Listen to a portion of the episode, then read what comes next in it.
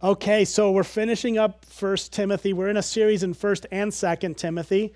I figured we might as well just do both of these letters at the same time while we're while we're doing one of them. Um, and so the overarching theme of First Timothy and Second Timothy really are the same.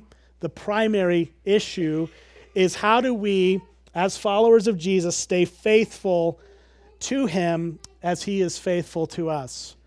That's, that's why we're calling this Faithful Savior, Faithful Church. Um, 1 Timothy really deals with a, a church in the city of Ephesus.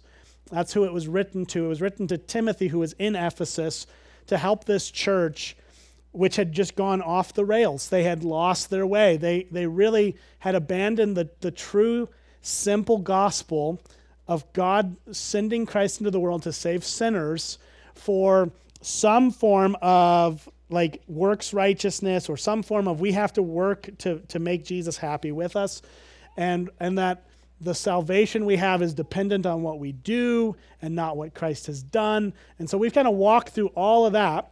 But as we get to the end of this letter, we're just looking at the last paragraph of this letter, and it is um, it, it's just really kind of out of left field. It feels like a little bit. Um, he gives Timothy one last set of instructions and it's to a very particular group of people. So look at verse 17. This is going to set us up for where, where we're talking. Now, I want to try to establish that we may, we may pull back from this and go, well, doesn't apply to me. We'll just tune out what's happening. It does apply to us. God's word always applies to all of us, um, but, but we do need to recognize that there's a context here. So in verse 17, it says, As for the rich, in this present age. So, so Paul is telling Timothy now how to disciple the rich in the church. Why specifically this? This is actually really interesting because in all of Paul's letters, he doesn't really address directly wealthy people like this, where he's giving specific instructions for how to be a follower of Jesus with a lot of money it's just interesting. Like he, he does talk about giving and generosity and sharing um, all kind, in all kinds of places, but this is like a very direct uh, approach to the rich. And it's like, I don't know that anyone in this room, I don't know everyone in this room, but I doubt anyone in this room is going to call themselves rich. Right? I, I, just don't think that's where we are. Um, we have to recognize that Ephesus was an extraordinarily wealthy city. Uh, it was actually the wealthiest city in the Roman Empire at the time. It was a, it was a massive uh, hub for trade and commerce.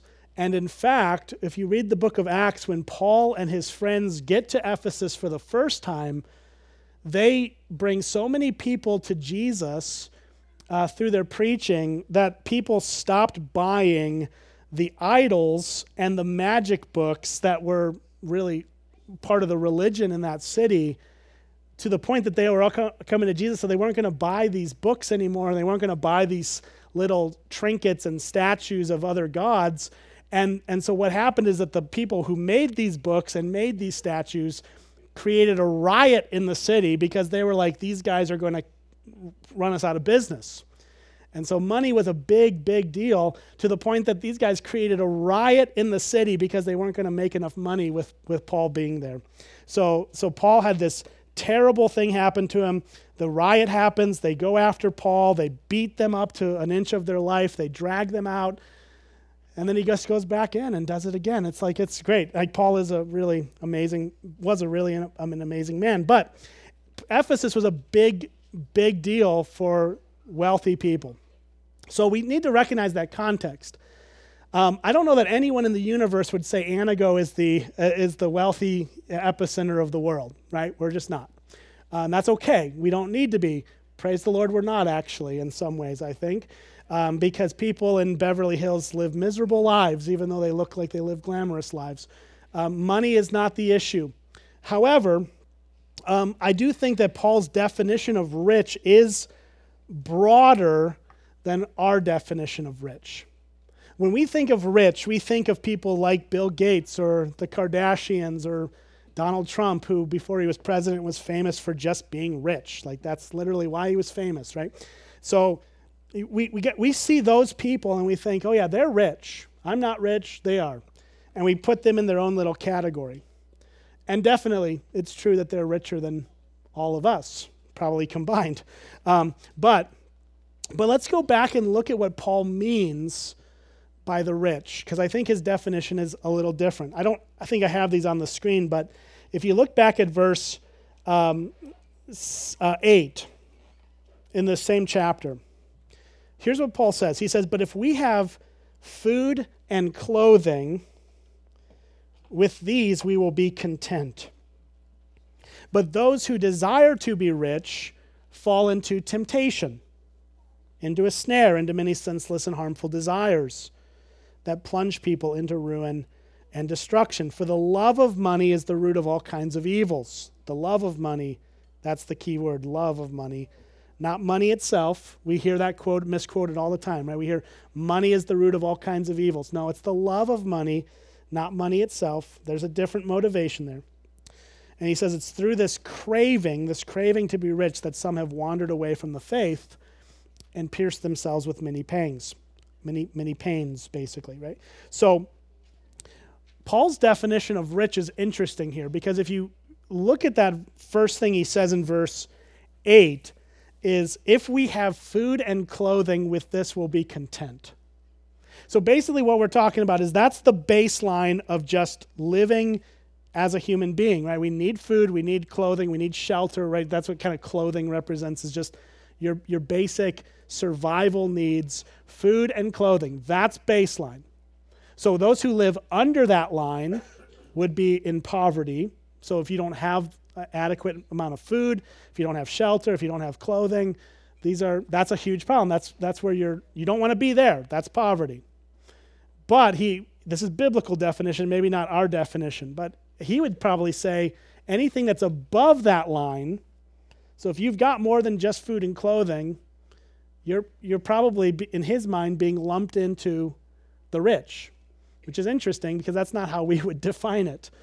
Uh, because most of us, maybe not all of us, again, I don't know where everyone is on this, but uh, most of us probably do fall above the pure food and clothing line. Right? You probably have a car. You probably got here with a car. Maybe not. That's okay. Um, but most of us probably own a car or two. Most of us probably have a house to live in. Most of us are probably doing okay and have some extra things. Great. We don't need to feel guilty about that. But that's probably where Paul would, would draw the line between what is rich and what is poor. Obviously, some people are going to live way above that line, and some of us are going to live closer to that line of food and clothing. But that's, that seems to be what he's talking about. Um, so, so again, everyone's maybe in a different spot here, but none of us would call ourselves rich. Um, I, I, know that. I know that none of us would get go there and just be like, "Oh, look at me." Um, we're, we're not that kind of culture. We're not those kind of people. But, but nonetheless, Paul is going to speak to the wealthy. And I think whether you would call yourself that or not, there is going to be something here for you, even if you don't put yourself in the category of the rich. That's okay. Uh, I think you're going to find that there is a there's a principle here that that we can all take as Christians. All right. So as for the rich in this present age, verse 17. Here's what he's here's what he's telling Timothy to tell them charge them with two things, two negative things. Not to be haughty, not to be haughty. That's an interesting word. Um, we'll stop with this. We'll talk about this. The first thing that Paul tells Timothy to tell the rich in this church is don't be haughty. Now, some translations choose the word prideful, some use the word um, arrogant. That all is accurate. Um, that's what haughty means. It fundamentally is about being an arrogant person. Um, it actually comes from a Greek word, two Greek words that he basically puts together, kind of a hyphenated word that is um, literally just translated into English as high minded. High minded. So, what he's saying here is don't uh, charge the rich not to be high minded. And, and I think we can understand why he's saying that, right? Because people who have a lot of money tend to be kind of proud about that. They, bra- they brag about it. They boast about it. They, they kind of look up at themselves and go, look at how impressive I am because of how much I have. And Paul starts this instruction with no, no, no, don't go there. Don't be this high minded person. Don't be this obnoxious person.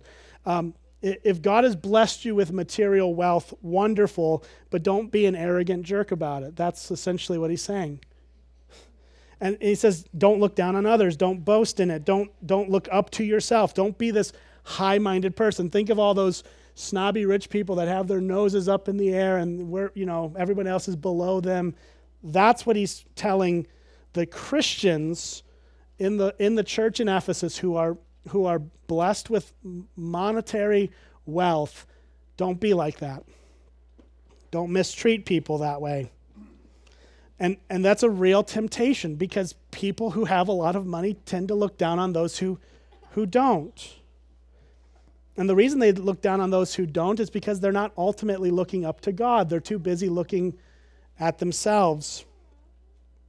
And so Paul's first instruction is don't be haughty, don't be high minded, don't be arrogant about your wealth that's obvious for, for those of us who live in the Midwest, because Midwesterners really get turned off by people bragging about how much money they have, right? We just do. And that's good. I think we're actually probably the one group of people in the States that are like, nope, don't want that, right? We don't brag about how much money we have, we brag about how little money we spend. That's what right? Somebody compliments your shoes. Oh, you won't believe the deal I got on these shoes. You won't believe it. I got these at Goodwill. They were dusty in the back. No one. T- I got them for two dollars. That's what we do. Praise God for that, by the way. Like that's great. I love it. But that's what we brag about. We brag about how little we spend, not how much we spend. And so I, I get that this is. We get this. We can rip on those people who want to dress like Mr. Peanut and walk around and act like they're all fancy and classy. And uh, we get it.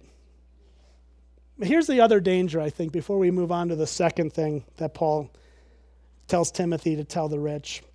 I think there's actually a danger in people, not just rich people looking up to themselves and being high minded, but in people who are under them looking up at them as if they are more important.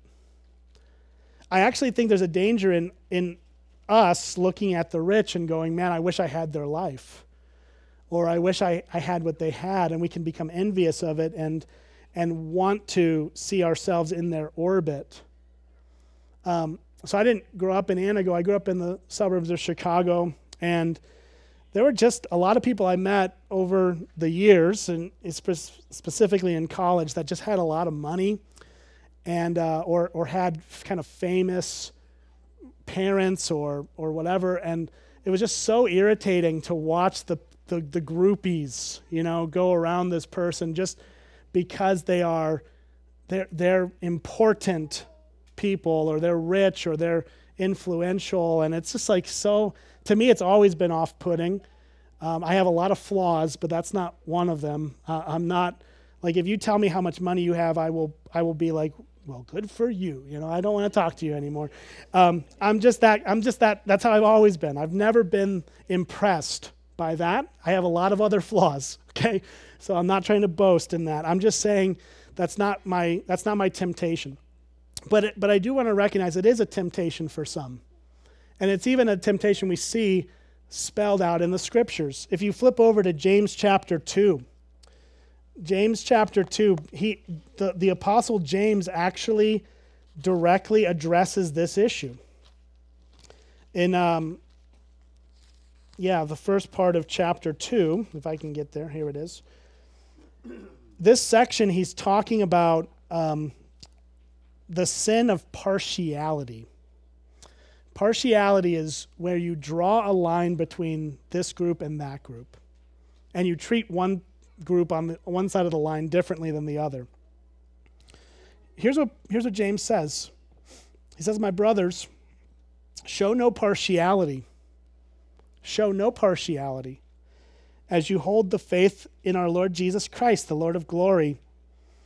And here's how he applies it. Look at verse 2. He says, For if a man wearing a gold ring and fine clothing comes into your assembly, and a poor man in shabby clothing also comes in, and if you pay attention to the one who wears the fine clothing and say, You sit here in a good place, while you say to the poor man, You stand over there, or sit down at my feet, that's, that's, yeah, right? He says, Have you not made distinctions among yourselves and become judges with evil thoughts? Listen, my beloved brothers, has not God chosen those who are poor in the world to be rich in faith and heirs of the kingdom, which he has promised to those who love him? But you have dishonored the poor man. Are not the rich ones those who oppress you and the ones who drag you into court? Are they not the ones who blaspheme the honorable name by which you are called? If you really fulfill the royal law according to Scripture, you shall love your neighbor as yourself. You are doing well. But if you show partiality, you are committing sin and are convicted by the law as transgressors. So we'll stop with that. But here, here's what James basically says to the church. And this is the church in Jerusalem that he's writing to, but still a group of Christian believers. And what he's saying is listen, if you see somebody, if you see two people walk into your church and one is super rich and is showing that off by how they dress, and one is very poor, and you can tell that by, by their external situation, and, and you're looking at these two people, and if you show favoritism towards the rich guy and exclude the poor guy, you're actually committing a sin. It's the sin of partiality. The Bible, the Bible teaches that the church is to be an even playing field for anybody, regardless of their social standing or economic position. Everyone deserves to be treated with the same love, dignity, and respect that Christ would show, regardless. so we don't mistreat the, the rich and we don't mistreat the poor, we treat them equally with respect. But I think this is a danger in the church. I think I've, I mean, I've seen it not here, by God's grace. Uh, one, because no one has ever in this church has ever come up to me and said, if, if, if you do this for me, I'm going to give you this much money. That's never happened. And again, like I said, if it did, I wouldn't but take the bait because I'm just not I'm not that guy. But listen, that's that's the thing is like people do this in churches. I was on staff at a church in North Carolina where one particular guy had what they called old money. Um, and I don't know what that means exactly, but he had a lot of money, and apparently it was just generational money. And he dangled that in front of that church so much, and the church would continuously kowtow to him and say, oh, oh, yeah, yeah, we'll just do whatever you want because they didn't want to see him leave with his money. And, and I remember sitting in a meeting with some, some elders and the pastors and and he, they're like, well, this guy's demanding that we do this, but we don't want to do this. But he's threatening to leave if we don't. And I stood, you know, I was like 22 or something, and so they weren't, they didn't care what I had to think, and that's fine. I probably wasn't necessarily right, but I said, well, let him go then. Who cares? Like, just you know, get rid of him. And uh, they were like, no, so that's fine. But um, that's my response. That's you know that's that's the 22 year old like ah we don't need his money. Well, maybe we did. I don't know. But but nonetheless, there's a sense in which we there's a danger in the wealthy looking up at themselves, and there's also a danger in churches and just individual Christians looking up to the rich and, and basically saying, well, we have to just do whatever you want. Because if we don't, we're sunk. That's dangerous and it's actually sinful, according to the Bible. So there's a danger in this, and we need to just be aware of it. We need to engage with people um, in the same way we would with the poor as we would with the rich. We cannot make an idol of those who are rich. We can't allow them to be the shadow government of the church out of fear that they will take their money and go. The Lord will provide for his church. And so we need to make decisions based off of what the Lord leads and wants us to do and not purely on looking up at these high minded people. Okay, so that's number one. Don't be haughty. Charge number two is this. Verse 17 still says, Nor to set their hopes on the uncertainty of riches. Second charge is do not set your hope as a wealthy person on the uncertainty of riches. I love that. I love that Paul goes there and says what needs to be said here. Of course, he does because the Spirit is inspiring these words. But he says this amazing statement the uncertainty of riches. See, regardless, I think this is, again, this is not purely for those who are rich. I think everyone has a temptation to set our hopes on things that are just not guaranteed, are not certain, are, are not for sure. And if we put our hope there, we're going to end up being disappointed, disillusioned, and ultimately just dragged through uh, a, a painful season till the Lord gets us where he wants us to be. We, we, there's such a temptation to see our, our, whether it's our money or our health or whatever else we're, we're seeing as a temporary, uncertain thing, and setting our hope on that. And then ultimately, when the rug gets pulled out from under us because the stock market crashes or because the, the, the health problem comes into your life or because there's relational discord or wherever it is that we're placing our hope, if it's not in Jesus, um, that rug is going to eventually get ripped out from under us because it is an uncertainty that we're hoping in. And when that does, when that when that rug gets ripped out from under us, we're we, we've got nowhere else to go but to, to Christ. And that's where Paul start he where he goes. He says, Don't set your hope on the uncertainty of riches, but on God. Set your hope on God, who richly provides us with everything to enjoy. Right? So God is the only surety in this world. He's the only one who is not uncertain. So if we place our hope in Him, then the circumstances of our life can go to and fro. It can get good, it can get bad, and we're not rattled to the core of our being because we have hope in the only truly certain person who exists, and that is on God, who richly provides us with everything to enjoy. We, we need to make sure that our wealth or our health or, or our relationships or anything else that's here and there are not what we set our hope on because they may be here today and then gone tomorrow. I told you over the last couple weeks you're going to get a lot of C.S. Lewis from me, and here I go again. All right, it's just going to become a running joke. But, but I've been, and this is funny because I'm not actually looking this stuff up. I'm just reading the books, and it just comes comes out uh, as I as I'm reading. So, C.S. Lewis writes this. Um, I think this is in. I can't remember if this is Problem of Pain or Mere Christianity because I've been reading too many books. Sorry, but it's in one of them. All right, he's in there. C.S. Lewis says this. This is how I just found this helpful. He says, My own experience is something like this I'm progressing along the path of life in my ordinary, contentedly fallen and godless condition, absorbed in a happy meeting with my friends or a bit of work that strokes my ego today, or a vacation or a new book, when suddenly a stab of abdominal pain that threatens serious disease or a headline in the newspaper that threatens us all with destruction sends the whole pack of cards tumbling down.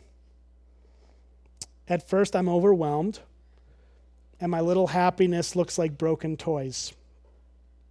Then, slowly and reluctantly, bit by bit, I try to bring myself into the frame of mind that I should be in at all times. I remind myself that these toys were never intended to possess my heart that my true good is another world and my only real treasure is Christ. And then he goes on to say that, but the moment the threat is withdrawn, the moment that pain goes away or that headline disappears, the, my whole nature leaps back to the toys. That's such an honest statement. That's why I love C.S. Lewis because he's just stinking honest, like ridiculously honest. I love it. But here's here's the thing. He's he's saying something that's insightful for all of us to hear. He, he's saying essentially this that we just kind of keep plugging away with all of our normal life and whatever, and we're just totally content to not give much thought to Christ or not give much thought to the Lord, just kind of going along our way, and then something happens. Our, our health is threatened, our wealth is threatened, our world is threatened, something happens. And the Lord actually does that for a good reason because it forces us to realign and to get back to what actually matters, which is that Christ is to be our greatest treasure. But then, as soon as the threat's withdrawn, here we go back again, right? It's this, it's this rodeo. We're always going back around and around and whatever. But, and that's the, that's the human problem but I, but I think that that's really helpful, and it's it speaks to my own experience too. So um, here, so here's the issue. We're going to get into what the, the wealthy in Ephesus should do um, in just a moment, but I want to I want to just pause here in kind of the middle and just say this. Um, fundamentally, what Paul is drawing out here is not a money problem it's not a problem with having too much money or not enough money. It's a problem with being content or not. It's a contentment problem. And I, I want to just kind of spend some time talking about the fundamental issue here.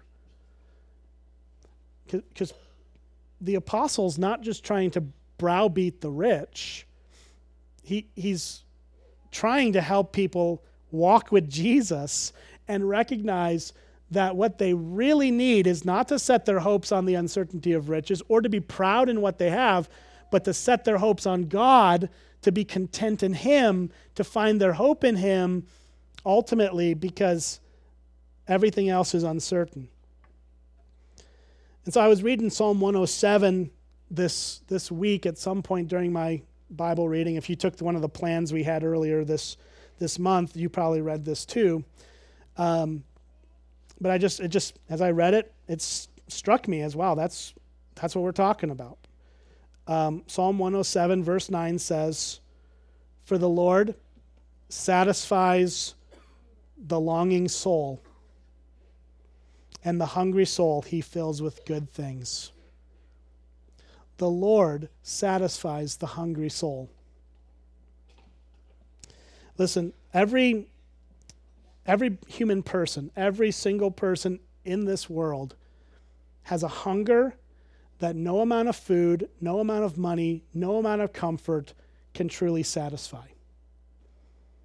We know this.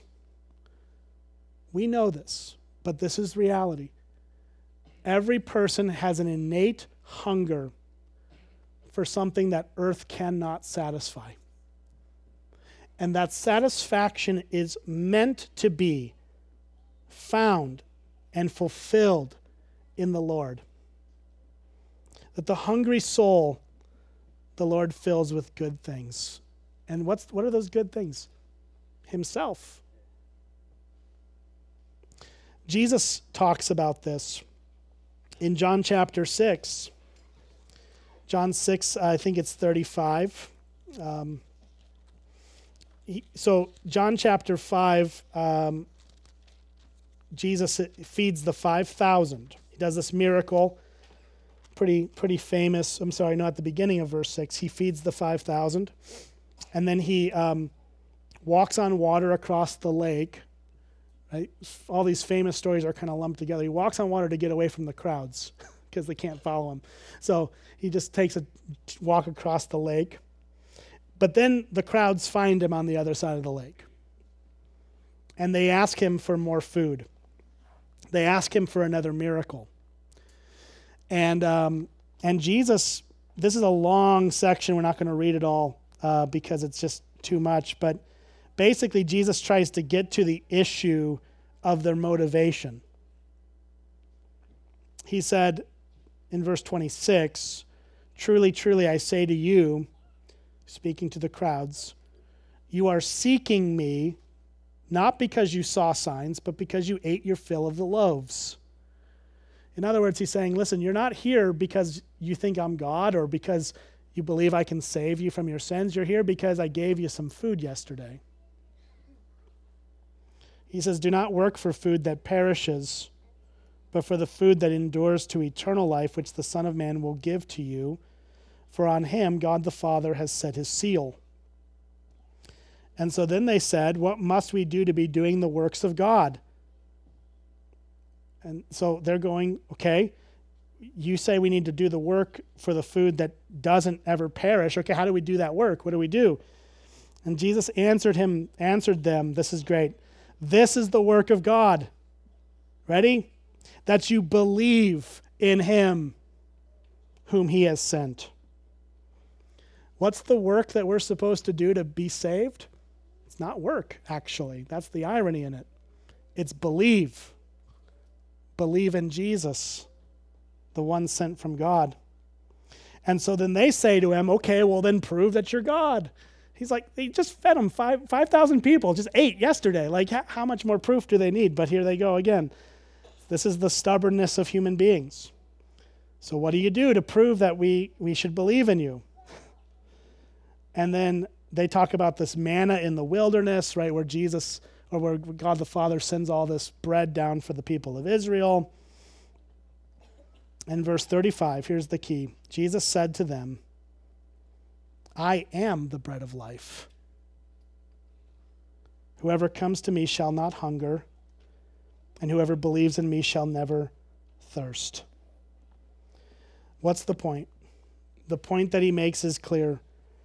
You guys are looking for a meal, but I'm actually the only one who can truly satisfy you. I'm the bread of life, right? He's not speaking like he's literally a loaf of bread. He's speaking spiritually, figuratively, but he's trying to make the connection between what they're looking for and what he actually is for them. And whoever comes to this bread of life will never hunger and never thirst. Hunger and thirst is the most primal human way of, of needing to be filled with something, right? So that's why the Bible speaks of a hungry soul, a longing soul. It, it, as the deer pants for streams of water, so my soul pants for you, O God, right? This, this analogy is used all the time of hunger, of thirst, of, of dying in the wilderness without something to meet that need. And Jesus says, I am that bread, I am that drink that will satisfy your hungry soul. It is in Jesus that we find our satisfaction.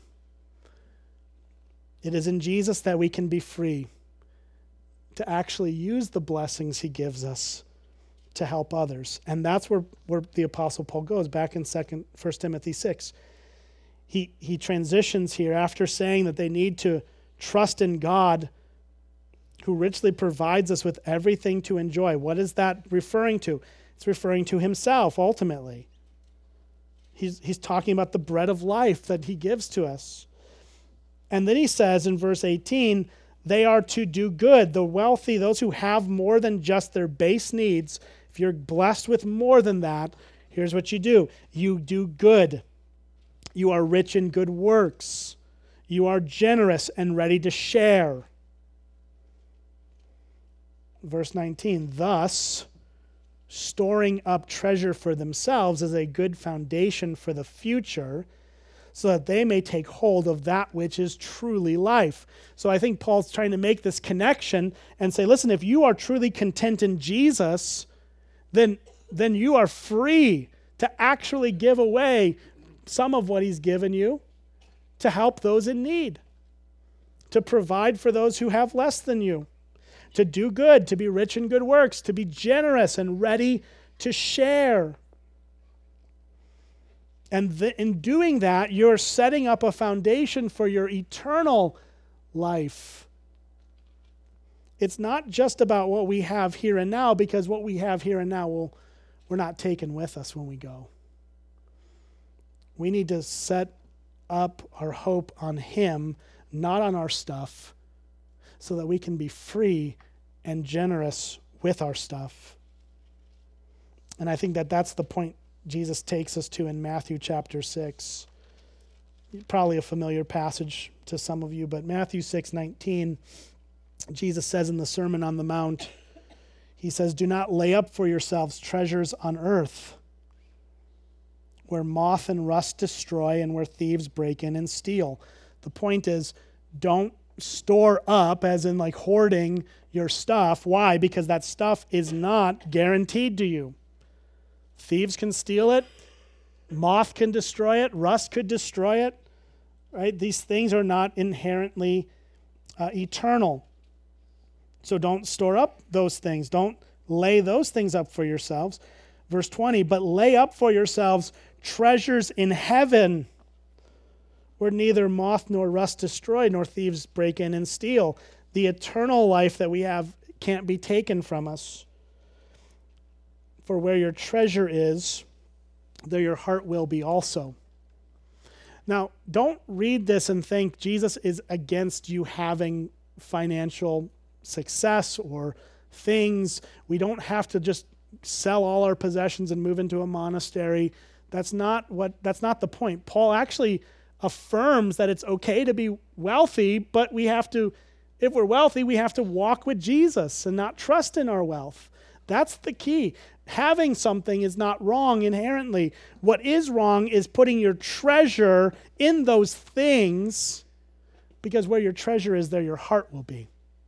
So the implication is, is if you treasure Jesus, your heart will be with Jesus. And if your heart is with Jesus, then your hands are open, and frankly, your wallet will be open to help those in need. Because you're not treasuring the things, you're treasuring Christ. And so that's, that's fundamentally the, the, the place we've got to get to. And that is not easy to do. It's, we're not really even able to do it apart from the Holy Spirit's help but we're, but we're called to it. We're called to be generous, to be ready to share, to do good if we're blessed with, with more than we need. In other words, everything we have should be held out with an open hand. God doesn't want you to starve to death or allow your children to freeze in the cold, right? You need to get, get to that place, right? With food and clothing, we'll be content. You gotta, you gotta meet those basic needs for your family and for yourself. But if you've been blessed with more than that, hold it with an open hand and say, okay, it's Lord, Lord, it's yours. We'll do with it what we want, what you want us to do. And we, and listen, no church, no pastor, no, no preacher on TV should tell you how to, how to spend that money. They shouldn't. The Holy Spirit will prompt you as you walk with Jesus on what you should do with your wealth if He gives it to you. All right, let's quickly just read the last couple verses. We won't spend a ton of time on this, but we should read them because they're here, and this is the last last few verses of the letter. He says, O Timothy, guard the deposit entrusted to you. Avoid the irreverent babble and contradictions of what is falsely called knowledge. For by professing it, some have swerved from the faith.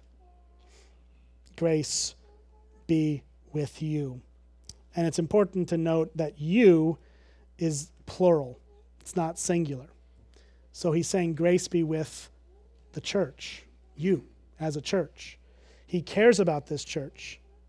And he tells Timothy, guard the deposit don't don't be baited into these meaningless arguments.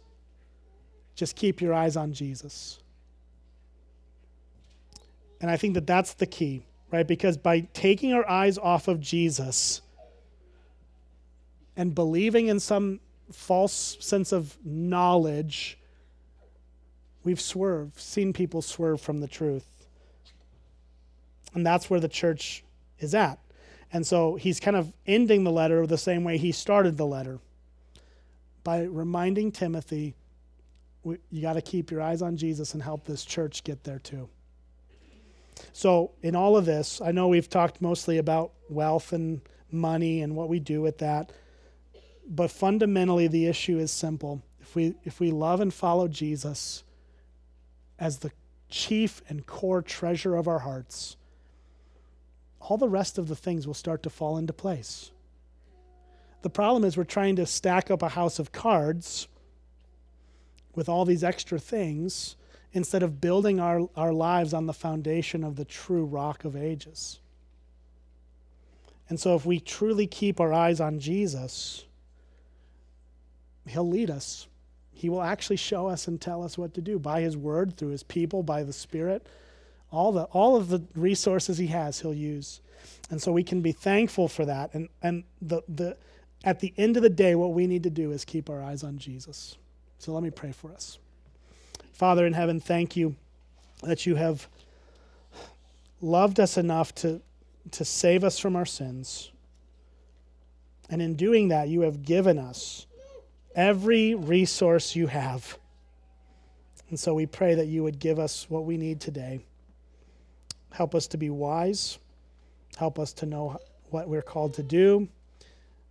Would you speak to us and lead us? And we pray these things in Jesus' name. Amen.